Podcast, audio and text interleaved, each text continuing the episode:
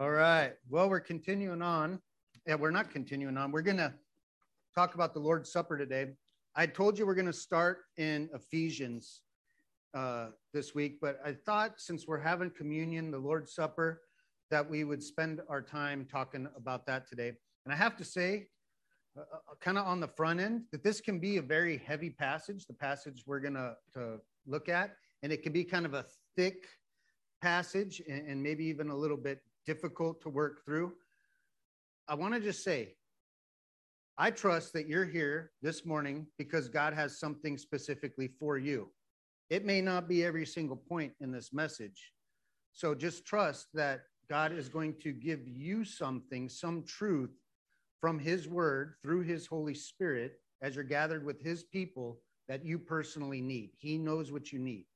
And so just kind of keep your eyes open. And if something's like, I don't even understand what the world he's talking about, then that's probably not the thing that God has for you today. So we'll just kind of go through and, and keep your heart open to what the Lord may have for you. So we're going to talk about the Lord's Supper, and we're going to talk about a church that was really, really messed up in the way that they handled it. And so the passage is 1 Corinthians 11, 17 to 34. I will have the verses along with a few other notes up here. But if you want to follow along in, in your own uh, Bible or translation or on your phone, go ahead and uh, you can turn there. So, what I want to start by doing is telling you a little bit about this Corinthian church.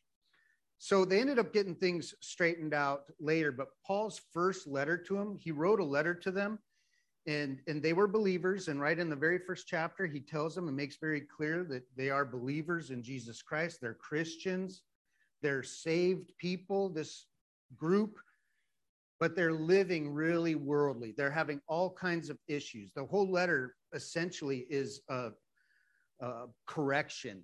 The First Corinthians is, is a bunch of correction. It was so, and they were really proud of themselves. That was one of the problems. Is they really thought they were wise when he's saying that the cross is foolishness to those who are perishing, and he's he's trying to say like you guys got it all messed up. You think you're really wise, but you're not. And they were proud of how spiritual they were and the freedom that they had in their church, uh, even to the point that to where there were some incestual type relationships in the church. And it was full of division and different types of division. So even in chapter one, he starts out and he's like, you guys are arguing with each other and you guys are saying, I'm of Paul. No, I'm of Apollos. No, I'm of Peter. And then the, the really spiritual group says, like, well, we're of Jesus Christ. And he's like, the whole point is you guys are all divided up. And then there was also, as we're re- going to read about today, they had kind of become a little bit cliquish or put themselves into different categories um, and weren't treating each other the way that they should have been treating each other. And so this church is just chock full of problems. And the specific thing that he's addressing in the passage we're going to look at today is the Lord's Supper and what we what they would refer to as the love or agape feast. And so the Lord's Supper, as we know, or maybe you don't know, is this, I'll just say a couple different phrases ceremony, tradition, memorial that Christ handed off to his followers and said, This is what I want you to do to remember me and to remember what I've done. The Lord's Supper was a, a command, it was an instruction. You guys do this. And so that's why we continue to do it. That's what his followers are called to do. But the love feast was just this other part, in, or agape feast is where they would usually celebrate the Lord's Supper. So they would get together and they would and they would do it regularly. If you look at Acts 2, it looked like sometimes they were doing this like day on a daily basis and they would get together and they would fellowship and it would become part of worship and teaching. They would have teaching and worship and maybe gather at somebody's house. And then they would say, well, let's celebrate the Lord's Supper at this love feast or agape feast. And it was kind of like maybe like our Sunday social, but someone's hopefully our Sunday social doesn't end up like theirs did. But it would it would be a kind of a gathering together where you're celebrating the Lord's Supper, remembering Christ, but also spending time together, fellowshipping in the oneness that He He gave you. So here's the problem, kind of at the outset. They have an improper understanding of Christ's work on the cross and what it's accomplished for us. So they're getting together, and we're going to see Paul's even like, you'd be better off not getting together the way you're doing it. And so they had totally flip flopped things and had things upside down. So I'm going to start reading through this passage. Let me pray one more time, and, and then we'll go through it. Father, I ask that you would open our hearts and minds to your scriptures, that you would, through your Holy Spirit, uh, illuminate what needs to be illuminated, encourage those who need to be encouraged, teach those who need to be taught, correct those who need to be corrected. And we're putting that in your hands. We pray these things in your son's name. Amen. All right. So we're going to start going through this, and I'll just explain a few things. Now, in giving these instructions, I do not praise you, since you come together not for the better, but for the worse. So, in other words, it'd be better if you didn't even get together. First of all, when you come together as a church, I hear there are divisions among you. I'll explain that. Well, let me explain that now. So, the divisions, sometimes when we think of divisions, we think of two people at odds with each other, shouting at each other, right? Like there's this conflict going on. That's not necessarily what was going on. And this will make a little more sense in a few minutes. The divisions were more like separations. And so if you kind of think about it like this, everybody's on a same airplane, but there's a division. You have your first class and you have your coach. They're all headed the same place. They all have the same purpose in mind. They're all wanting to do the same thing, but there's this kind of separation. You have this group and you have that group. And what happened in this church is it wasn't necessarily that they were sitting there shouting at each other and using profanity and gossiping and doing all these things. It, it was that the someone needs to help Margarita learn how to shut that volume off. Um, that's okay. No problem. It happens to all of us. I realized last week mine was on. Um, I did afterwards. I was like, thank goodness no one called me as usual. Just kidding. Just kidding. Kidding. Um, so these divisions, these separations, okay? He's like, there's all these separations. You've kind of divided yourself up into cliques, the haves and the have-nots, the cool and the uncool, the rich and the poor. He didn't put all those exact uh, categories, but that was the kind of division. It wasn't outright animosity being spread. It was just this attitude. And he says, For there must also be factions among you, that those who are approved may be recognized among you. And now we could go into a lot on this, but I'm just going to say, I believe what Paul's saying here. Yeah, there are going to be divisions in a church or in a group, and sometimes that's necessary to show who's being faithful and who's not. But that's not what's going on here with you guys. Like what you guys, the divisions happening here is not okay sometimes division can lead to some good things and you can start to see what's true in people's hearts and you can acknowledge those who are approved. But that's you guys the way you guys are divided is not a good thing. Therefore when you come together in one place it's not to eat the lord's supper. So they're they're saying they're going to get together. Yeah. So well, well let me just kind of go. It's it's not to eat the lord's supper for in eating each one takes his own supper ahead of others. One is hungry another is drunk. What do you not have houses to eat and drink in? So imagine this. We're all going to get together for the agape feast, and we get a call from uh, we, the text goes out, and it's going to be at uh, Ned and Emery's house. Hey, agape feast this Thursday, Ned and Emery's house. We're all like, okay, cool. We're going to have the, the Lord's Supper as usual. And that would be like, we're going to get together and have the Lord's Supper, remember Christ. Like we're gathering together to remember Christ and what he did and that we're all made one. But what ends up happening is people start showing up and you start to see kind of these differences. So maybe one group, like they're already, uh, you know, they sold their business years ago. They got plenty of income. They got plenty of money. They don't have to work during the day. They show up. They've had all day to pack their ice chest and they're bringing all these awesome snacks. Of course, they don't have anything generic. It's all name brand stuff. And uh, what's the great steak that has all the marbly stuff? Well, yeah. Say it again. Wagyu or something like that. Wagyu. Yeah. Uh, me neither. Oh. Uh, and they're like, whew, got my stuff. Hey, Ned, can you come out here and help me bring my ice chest in? And then you have these others. It says one takes his own supper ahead of the others. And so they start grilling up their stuff. They're eating their things. They're take, taking care of it. And then you have the others, they're working overtime. And they just were barely able to make ends meet. They barely were able to put gas in their car to get over there. And they're the ones with the thing of peanut butter and Ritz. And that's what they show up with. And so you have this group who are kind of like, whoo, time to time to celebrate together. And you have this group and they're eating, they're already picking out, and these others that are showing up late and they got their Ritz and uh, peanut butter.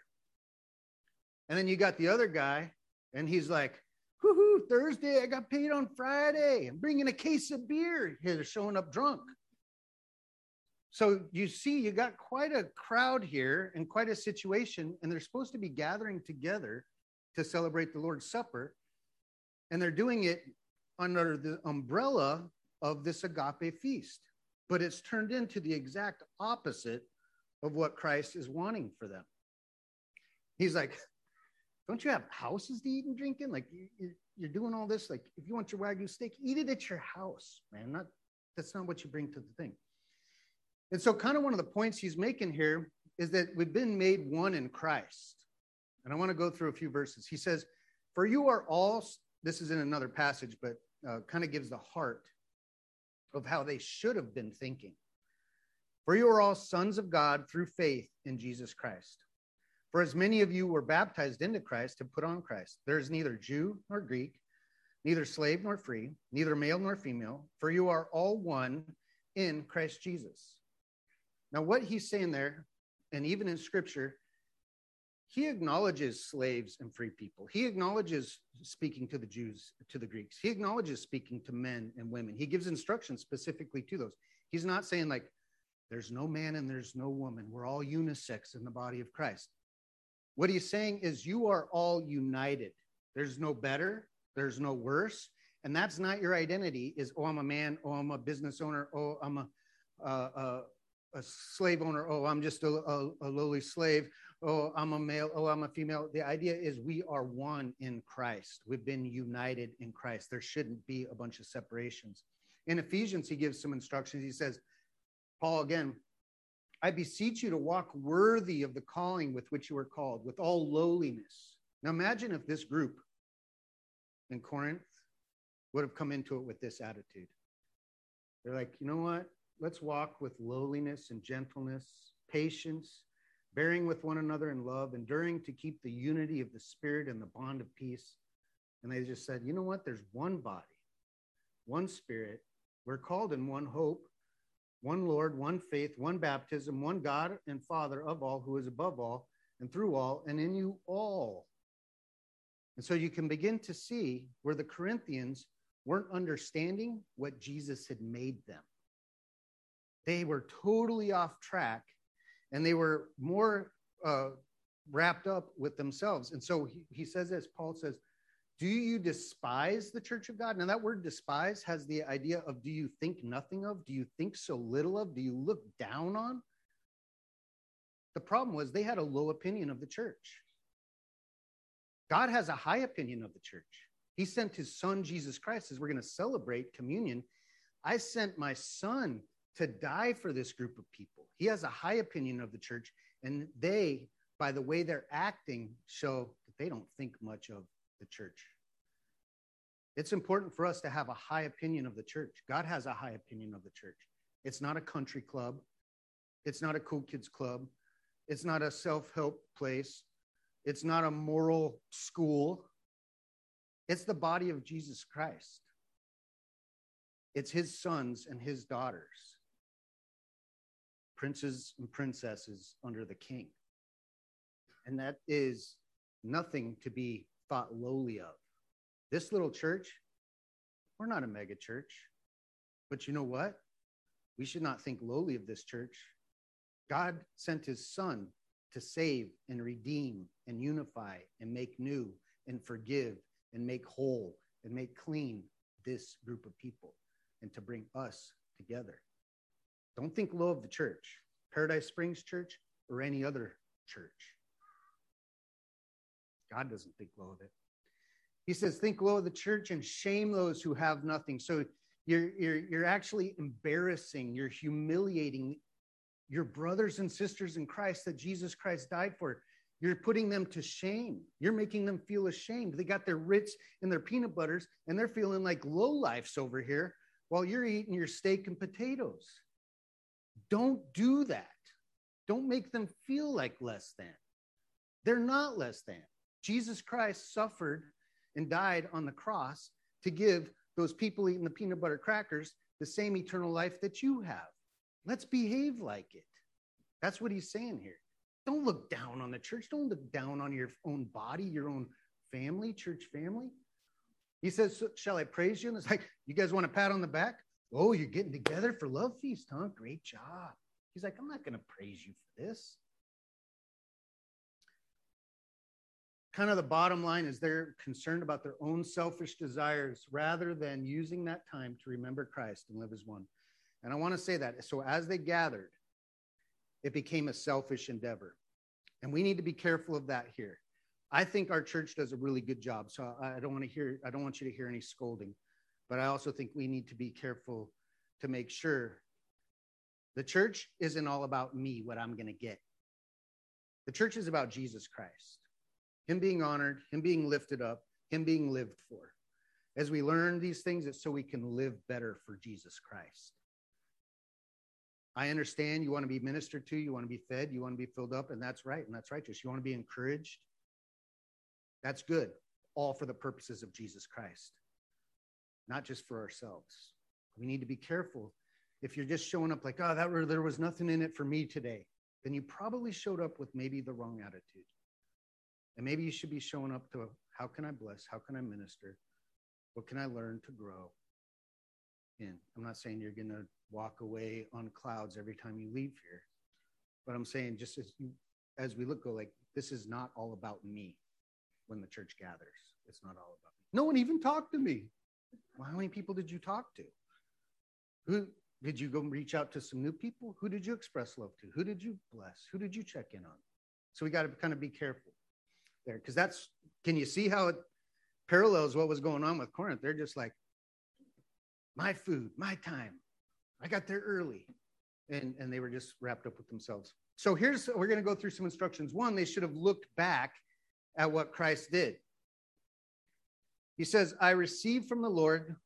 So Paul is speaking. So one of the things they could have done to avoid this whole thing, and I would get, say that these are also instructions for us with communion or with the Lord's Supper. One is look back. He says, I received from the Lord that which I also delivered to you, that the Lord Jesus Christ, our Lord Jesus, on the same night which he was betrayed, took the bread when he had given thanks, broke it, and said, Take, eat. This is my body, which is broken for you. Do this in remembrance of me. Can you see the humility here as opposed to the selfishness, the humility and the sacrifice? The same night he's going to be betrayed, and he knew he was going to be betrayed. He even said, One of you is going to betray me at that time. He's still ministering to them. And so here we see a parallel of how our hearts should be, the humility that we should be going into the Lord's Supper with. And then I want to just talk. He says, Take, eat, this is my body. Does that ever freaked anybody out? Like this, his body and his blood. No, nobody?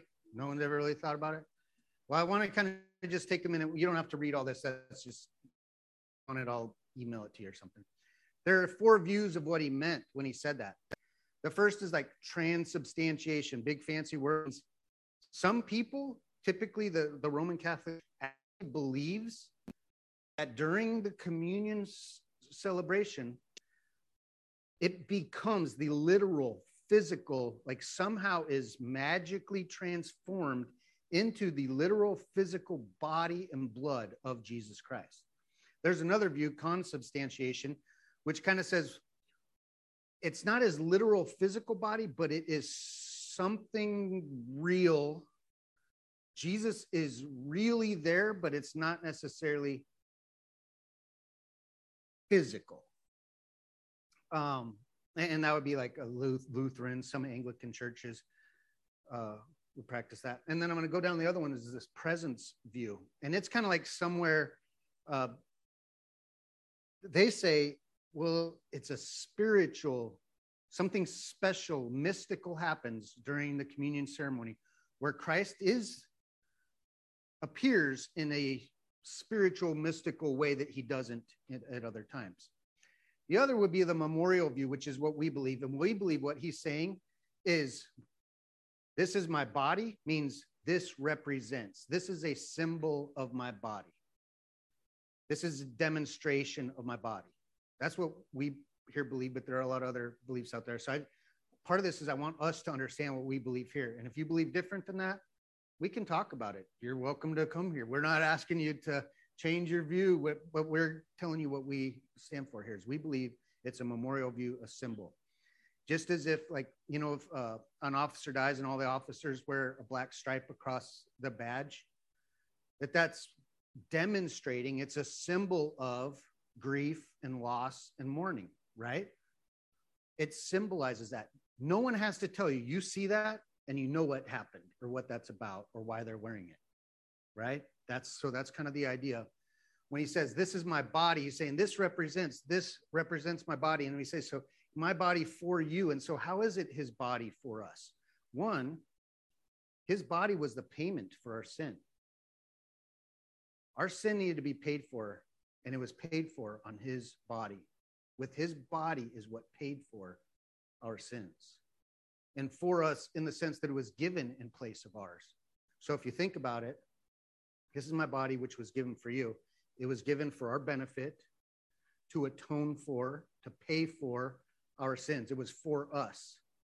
But it was also in place of us because if Jesus Christ didn't pay the price for our sins, then we would be, have to be held accountable to pay for our own sins.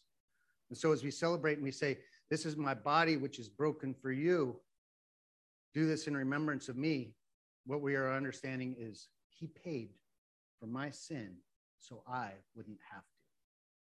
He paid for my sin so that I don't have to. Broken. The idea of breaking bread. So when Christ, even in this, he says he broke the bread, and as he broke it, he gave thanks he said, Take, eat, this is my body, which is broken for you.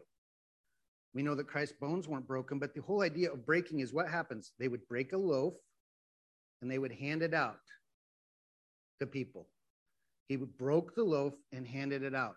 The idea is that it was damaged, torn, destroyed. The loaf was no longer whole, it was destroyed in order to nourish and provide life to others. Jesus Christ was broken, his body was torn, destroyed, so that he could provide life, spiritual nourishment that we will die without. So when we celebrate this and his body was broken for you, the idea is that he was broke. He paid for the sins I couldn't pay for. And in that, he is giving me life that I desperately need and can attain no other way except through Jesus Christ It says in the same manner he took the cup after supper saying the cup this is the cup in the this cup is the new covenant in my blood this do as often as you drink it in remembrance of me so a couple things here uh, let me just kind of go. So we realize there's a new covenant. He says this is the new covenant. We're like so what's the old covenant? What does that mean? Are we doing kind of both? Are we kind of on a hybrid here? Can we pick and choose? The old covenant, or what we would say the, the Old Testament, the, the law, what it did was it required that they perform yearly sacrifices to atone for sin. And it wouldn't completely cleanse the sin, it would cover it for a year. And so if you think about a credit card, it's kind of similar. So it's kind of like, yeah, here's a payment on it. Here's a payment on it. Here's a payment on it. Here's a payment on your sin. Here's a payment on your sin. It'll get you through the week. It'll get you through this month. You got your January payment. Okay. You got your February payment. Okay. You were good in 2012. But there's still this big payment the washing the slate clean, the cleaning the debt off the books that needs to happen. That happened at the cross of Jesus Christ. That's when the payment was washed completely clean. That's why there no longer needs to be a sacrifices for sin. You can look at Hebrews chapter 10, it talks tons about that. He's like, that payment, the men, the, the, the sacrifices they make, that didn't take away sins. Jesus Christ took away sins. So that's part what the new covenant means is that now we can have forgiveness, regeneration. These are specific things that are, are talked about in Jeremiah 31. Be made new, regenerated means born again. Indwelt by the Holy Spirit. And it also talks about restoration of Israel. We're not going to get in that today because that would take a long time. But that's also some of the new covenant for the, the Jews. It says, death, uh, Jesus' death on the cross, his blood is the cup. His blood, the cup, is the basis of the new covenant. So when he says, This is the new covenant in my blood, what he's saying is we're on a whole new operating system here, and it was initiated with my blood. My death on the cross started a whole new program. You're no longer on the credit card program, you're on the debt free program. And that was all accomplished at the cross of Jesus Christ through the cup, his blood, in other words, his death on the cross, washed the account clean so that we can experience forgiveness. So, specifically in, in the New Testament, I want to just talk about this for a minute. I know I'm covering a lot of stuff, but I want us to see how rich and, and full this is. And, and I understand, like, I can't even remember that. We're asking God to show us what you specifically need to latch onto and what maybe you need to be taught or how encouraged or uh, instructed this morning.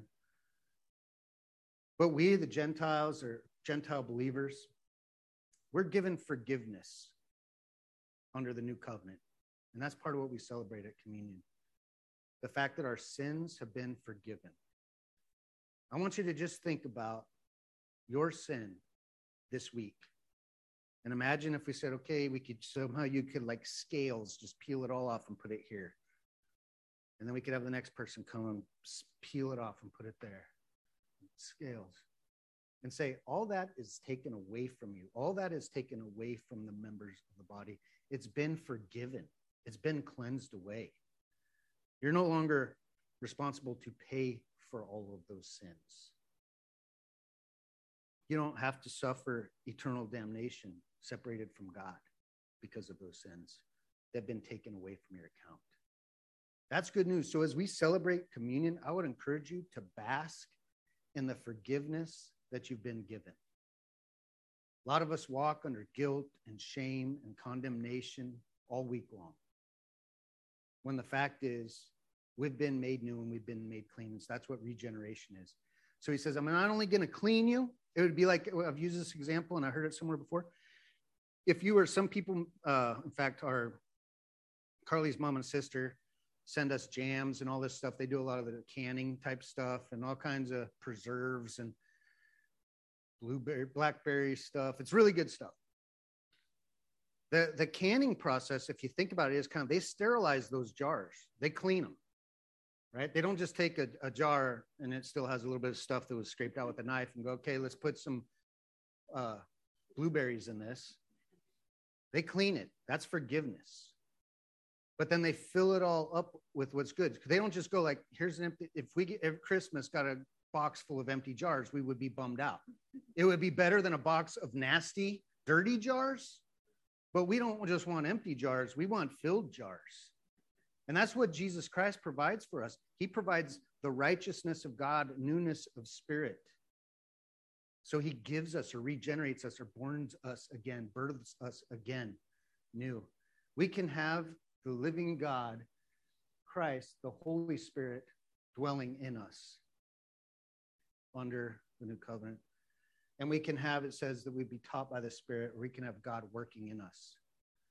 How many of you guys get convicted from time to time? Daily, hourly. Just kidding. That's the Holy Spirit working in you. You don't have to go to a priest for that to happen. That's God working in you. How many of you all of a sudden you're reading scripture and you're like, I never really understood that before? That makes so much sense and something's enlightened. That's the Holy Spirit working in you. That wasn't the case uh, unless under special circumstances in under the old covenant. Christ gives us a simple way. He says, Do this in remembrance of me. Now imagine this. If he said, Here's what I want you to do. In remembrance of me, you need to take a pilgrimage to the Holy Land. Find out where they think Golgotha was and go to that hill once a year. That's not what we need to do. Bread and cup. He gives us a simple way that we, on a regular basis, can reflect back and look at Him. So, one, Look back. Look at what Christ has done. Look what Christ has done for us. Look what Christ has done for us as a whole and individually what Christ has done. They should have looked forward to Christ's return. It says, For as often as you eat this bread and drink this cup, you pro- proclaim the Lord's death till he comes. It's a, pro- it's a proclamation. When we pass out these elements, we take these elements, we're preaching a sermon about the gospel, the good news of Jesus Christ. That he gave up his body, shed his blood so that we could be made new.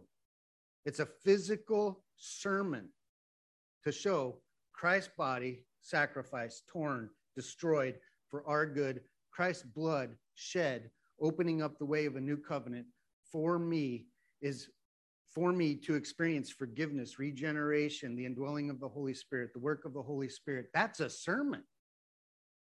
Now, can you start to see where, wow, those Corinthians had it all messed up, man? They were looking at it as a party time. And it should be a celebration, but they, they were making it a celebration about them instead of a celebration about the one who freed them and made them new. He says, uh, he says, and proclaim the Lord's death till he comes. Now, we need reminders till he comes, right? Doesn't it get, watch the news. Can your eyes get off of Christ and what he's done pretty easy? Think about your annoying neighbors. Can your eyes get off of Christ? Think about all the bills you have to pay. Can your eyes get off of Christ and what he's done in your newness? And so we need a reminder. I think when Christ returns, we're not going to need a reminder anymore. We're not going to be celebrating communion when he comes. We're going to have a time to have a feast with him. And Christ even said, He said, I tell you, so when he when he did this, when he initiated this, he said, I tell you, I will not drink again of this fruit of the vine, the wine or the cup or the juice, whatever you want to call it, until that day when I drink it new with you in my Father's kingdom. So we need to look back at what Christ has done, but we also need to look forward to go, this has tide me over till I'm with him and I get to have it be at that marriage supper and we're going to have a big old feast and I'm sitting there with him having some cup and some bread together with Jesus Christ. And we need to, to, to realize I need to remember that because that is my future. That is our future because of him.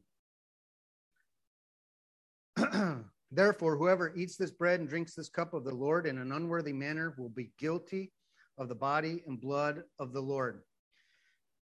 So, what he's saying here is, I want you to look forward, realizing that you're going to be with me, that there's going to be a judgment seat. You're going to sit in front of me and I'm going to evaluate you. I'm going to evaluate you. One day, we're going to kind of look at your life and you're going to get rewards, or you're just going to be suffer loss. For the unbelievers, they don't even get that opportunity as they go uh, straight out of the presence of God. Don't partake of communion in an unworthy manner. The idea here would be worth, and I have here a silver coin, a one ounce silver coin right now, it fluctuates, as you all know, worth about $25. So if I had $25 in my hand and a silver coin in my hand, it's congruent, it's equal, it's in line. They're both in line with each other. If I had a silver coin in my hand, one ounce coin, in 60 cents, would they be equal? Would they be in line? Would they be of the same worth? No. And so that's what he's saying. He's saying, when you do this, it should be and celebrate communion, it should be in line with what's been done. It should be lined up. And so he's saying that for a couple reasons, it wasn't in line because what Christ had done to make them one, they weren't living like that. They weren't living as one. It wasn't equal to what Christ had done and made them. No Jews, no Greeks, no rich, no poor, no. Didn't say that, but you understand what I'm saying. And because they're supposed to be thinking about Christ, and said, it's not on par. Like you get together and you say you're going to celebrate me and remember me, and you're worried about how, the awesome salsa you brought to this party and how nobody else better get into your guacamole and salsa that you made Certainly not those people. They didn't even get here. We had the salsa gone before they got there. They were working overtime. So when he's saying it's in an unworthy manner, here I died to bring all these people together under the blood of my son to make them new. And the fact of the matter is, you're, you're supposed to be thinking about Christ, you're thinking about yourself, and you're not thinking about your brothers and sisters. You got this all bad. He's like, You're not coming, he even said it, you're not coming together for the Lord's Supper.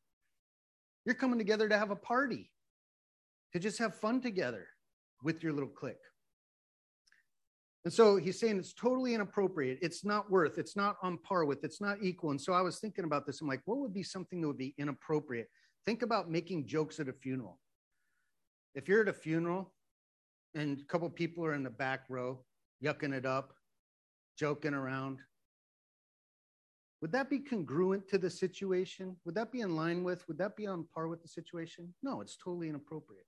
So as we celebrate the Lord's Supper, it's totally inappropriate to be going at it with a selfish, condescending, arrogant, self indulgent attitude. It's looking at what Christ has done. when we don't do it right, it actually pollutes the message of the gospel. Guilty of the blood, body and blood. What he's basically saying, he said, You're going to be guilty of the body and blood of the Lord if you do this in an unworthy manner. That's is that a little scary? I know people. Uh, there was actually a guy that was using meth fairly regularly, but he would have these stints, and so he would say he would come in and he's like, "There's no way I'm doing communion. I got high this week because he did not want to be guilty of the body and blood of the Lord." And I, in a large way, respect his decision. But I think he also wasn't taking care of those daily things to where he would have been and could have been and taken care of that and participated. Because if we wait till we have a perfect week or perfect month, none of us are worthy. And that's kind of how we need to realize like none of us are worthy of the sacrifice that Jesus Christ made. but what it means is when you're guilty, it means that you're treating it in an unworthy manner. You're profaning it. You're kind of like, ins- it's an insult to the elements to the representation of Christ's body and blood.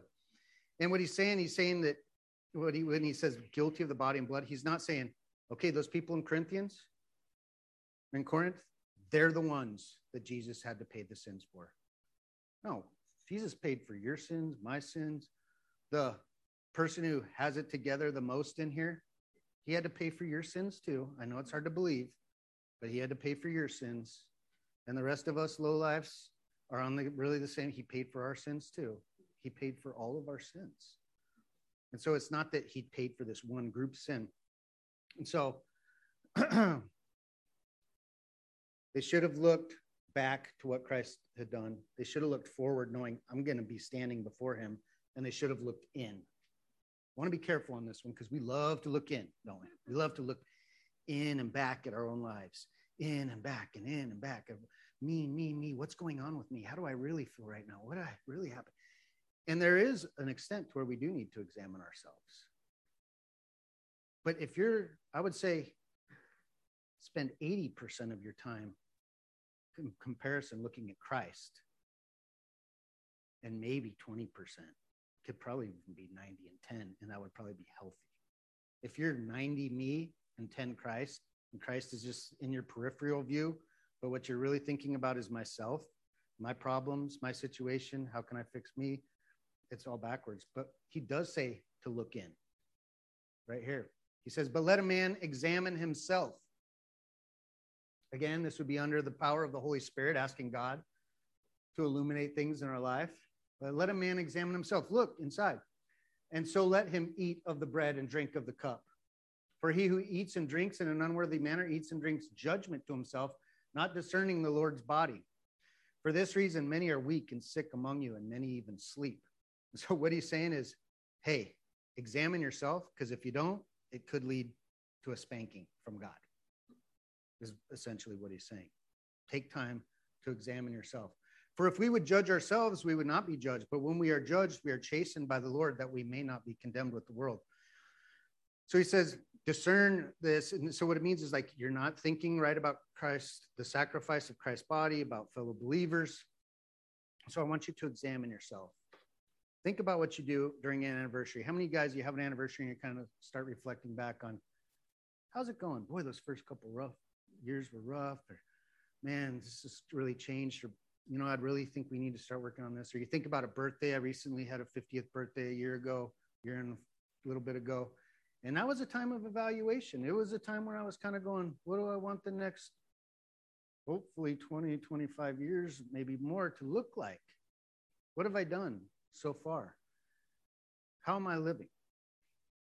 So during the Lord's Supper, it's a good time for us to ask Is my life being lived in a way that's congruent or in line with what Jesus has done for me?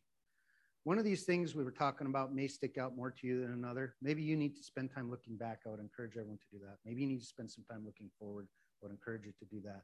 Maybe you need to spend some time asking Is my life lined up with what Jesus did for me? Am I living in a way that demonstrates that? Jesus Christ, it says, it says someone might die for a righteous man, but no one's going to die really for an unrighteous man. Jesus Christ died for a bunch of unrighteous people. And so we, we want to say, like, is my life lined up with the sacrifice that he made? You know, a lot of times we want to take time, we'll go to a camp and we'll have this like recommitment, or we'll go to a seminar, and I'm not even against any of those things. And we'll have like, this is where I'm recommitted. I think God has built in the communion service, the Lord's Supper, as a time for us to reflect, brief self examination, and go, what needs to be different? We don't necessarily need to go up to a church camp. We don't need to go to a seminar. That would be a time for us personally with Him to go, is my life being lived in a way that's congruent or in line with the sacrifice of Jesus Christ? If not, you'll be chastened, you'll be disciplined. How many of you guys liked spankings as a kid? Maybe you weren't a kid that got spankings, you probably needed them. Just kidding. Uh, maybe you just needed consequences. Maybe you were one of those kids that your mom could tell you to stop doing it and you stop doing it right away. Some of us were a little harder headed than that. But it says that if you don't do what's right, God's going to discipline you. It's a reveal. So if what's going to happen if you don't examine yourself properly, you're going to get disciplined by God. And so this church is weak and sick, and it says even some died because of the way that they were behaving. They're going to a love feast, bringing all their food, just thinking, woohoo, gonna have the Lord's Supper tonight. Party down. This other guy's got, got his case of beer, whatever it is. They're going to have a good time. And little do they know, some of the people actually there are being disciplined by God to the fact that He's going, some of you guys are sick. Some of you guys are weak. There are some people that have even died because of this thing you guys got going.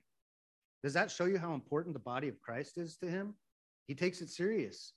And so, God, He's a good father and good parents. What they do is they discipline their kids, they promise them rewards or punishment or consequences, whatever terminology you want to use. This doesn't mean that all health problems are a result. If someone's sick, scripture makes it clear not all sickness, you're like, oh, I've been sick.